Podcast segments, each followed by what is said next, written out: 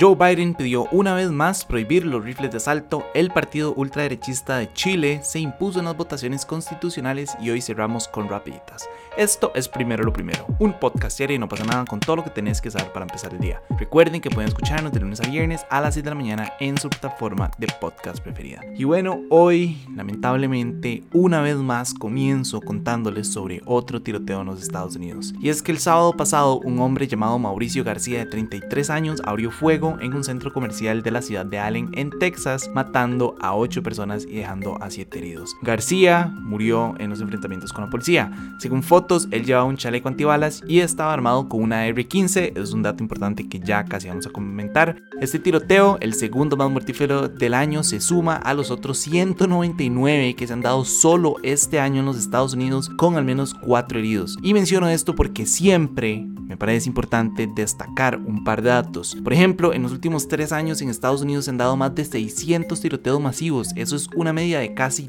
dos tiroteos por día. Para el 2018, Estados Unidos poseía un 5% de la población mundial y el 30% de los tiroteos a escala mundial se daban en su territorio. De hecho, entre los estados con el mayor número de víctimas en tiroteos masivos desde 1991 están Nevada, Florida y adivinen cuál, Texas, donde se acaba de dar otro tiroteo. Y si bien no es sencillo en realidad determinar cuántas armas hay en el país, según un estudio publicado por Annals of Internal Medicine en febrero de este 2023, entre 2019 y 2021, 7.5 millones de adultos estadounidenses compraron un arma, siendo el rifle más vendido el AR-15. De hecho, hoy en día, uno de cada 20 estadounidenses, esos casi 16 millones de personas, poseen al menos una AR-15 y es una de las armas más utilizadas en los tiroteos masivos, incluido el del mall en Allen. Luego de este tiroteo, el presidente Joe Biden salió a pedir una vez más al Congreso que prohíba las armas de asalto. De hecho, él publicó un comunicado en el que se lee y cito, una vez más le pido al Congreso que envíe un proyecto de ley que prohíba las armas de asalto y los cargadores de alta capacidad, que promulgue verificaciones universales de antecedentes, que exija almacenamiento seguro, que ponga fin a la inmunidad para los fabricantes de armas. En sus palabras, él lo promulgaría de inmediato. Y ahora un dato que me pareció importante mencionar es que curiosamente el gobernador de Texas, Greg Abbott, que es un defensor de las armas,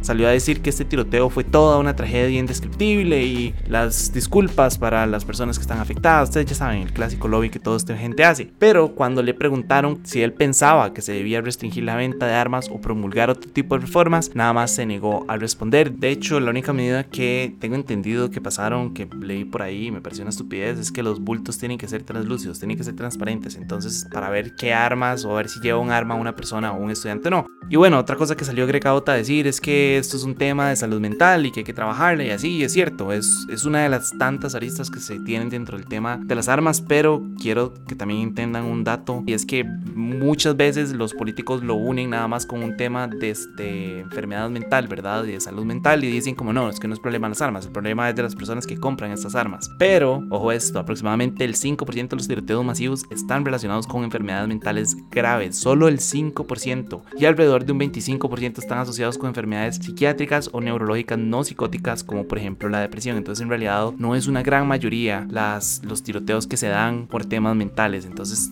entiendo que es una de las aristas y yo también lo he, lo he defendido, pero en realidad hay que ser honestos, esta es solo una arista de tantas. Hay un tema social, hay un tema cultural también, hay una arista cultural fuertísima, es un tema también económico. Y los tiroteos no es algo que sucede únicamente en Estados Unidos, en todo el mundo hay tiroteos, pero curiosamente en Estados Unidos es donde hay como una epidemia de esto. Entonces realmente creo que es momento de empezar a trabajar, creo que es momento de dejar de estar tuiteando, creo que es el momento de dejar de estar haciendo lobby, de estar diciendo que que, perdón a las personas y que están adoloridos y que ojalá la paz y que Dios va a llevar sus vidas adelante y no sé qué, y empezar a trabajar y empezar a promulgar leyes, empezar a prohibir la venta de ciertas armas. Entonces, nada, creo que ya es momento como de que Estados Unidos entienda que, que esto es una situación única de ellos abiertamente es el único país que yo tengo entendido que sufre tantos tiroteos masivos al año y creo que ya es momento de que empiecen a trabajar. Pero bueno, en otros temas, este fin de semana también los chilenos votaron para elegir a los 50 consejeros, 25 hombres y 25 mujeres que van a redactar la nueva constitución del país y con un 35,95% de los votos el partido ultraderechista de José Antonio Cast se impuso en las votaciones. Cast de hecho ha sido un acérrimo defensor de mantener el modelo neoliberal que fue instaurado por la dictadura militar Militar. En segundo lugar está el partido oficialista Unidad para Chile con 26,9% y en tercer lugar la derecha tradicional Chile Seguro con 21,9%. Algo que me parece importante mencionar es que esta es la segunda vez que se intenta renovar la constitución y la principal diferencia con las veces pasadas es que esta vez un grupo de 24 expertos designados por el Parlamento va a elaborar un borrador que va a ser la base para que estos 50 consejeros redacten lo que podría eventualmente llegar a ser la nueva constitución de Chile. Además se establecieron 12 principios básicos como por ejemplo que se declara a Chile como un Estado social y democrático de derecho, la indivisibilidad de la nación chilena o el sistema bicameral. Nada de eso puede cambiar. Entonces sí, me parece una propuesta interesante. Tengo entendido que la última propuesta no, no gustó mucho. De hecho, muchas de las personas no, no están a favor de cambiar la constitución política, o al menos no del modo en que lo están haciendo, porque la votación fue obligatoria. Entonces creo que eso también ha sido un tema que a las, a las personas les ha chocado mucho, ¿verdad? Como que los obliguen a tener que hacer algo, a ellos no gusta. En especial cuando tiene que ver con temas tan delicados y tan difíciles como por ejemplo es elaborar una nueva constitución política, que siempre es un tema de debate, siempre es un tema complicado porque nadie quiere meterse en ese desastre, ¿verdad? Entonces, no sé, habrá que ver qué pasa, habrá que ver cómo queda la constitución. Yo de fijo los voy a estar actualizando del tema. Antes de pasar a la última sección de este podcast, nada más quería recordarles que esto es gracias a ustedes y a sus suscripciones. Si quieren que podamos seguir haciendo este tipo de contenido, como siempre la mejor forma de apoyarnos es a través de patreon.com slash no pasa nada oficial. De verdad, muchísimas gracias a todos los que ya lo comparten, lo escuchan y en general a los que les gusta el contenido que hacemos. Ustedes de verdad hacen la diferencia. Pero bueno, ahora sí, cerremos con las rapiditas. Primero, al menos 27 personas desaparecieron por un incendio en una mina de oro al sur de Perú. El incendio supuestamente lo que manejan las autoridades es que se dio por un cortocircuito y el informe preliminar que están manejando las autoridades es que ellos nada más están asumiendo que todas las personas que estaban dentro de la mina fallecieron lastimosamente.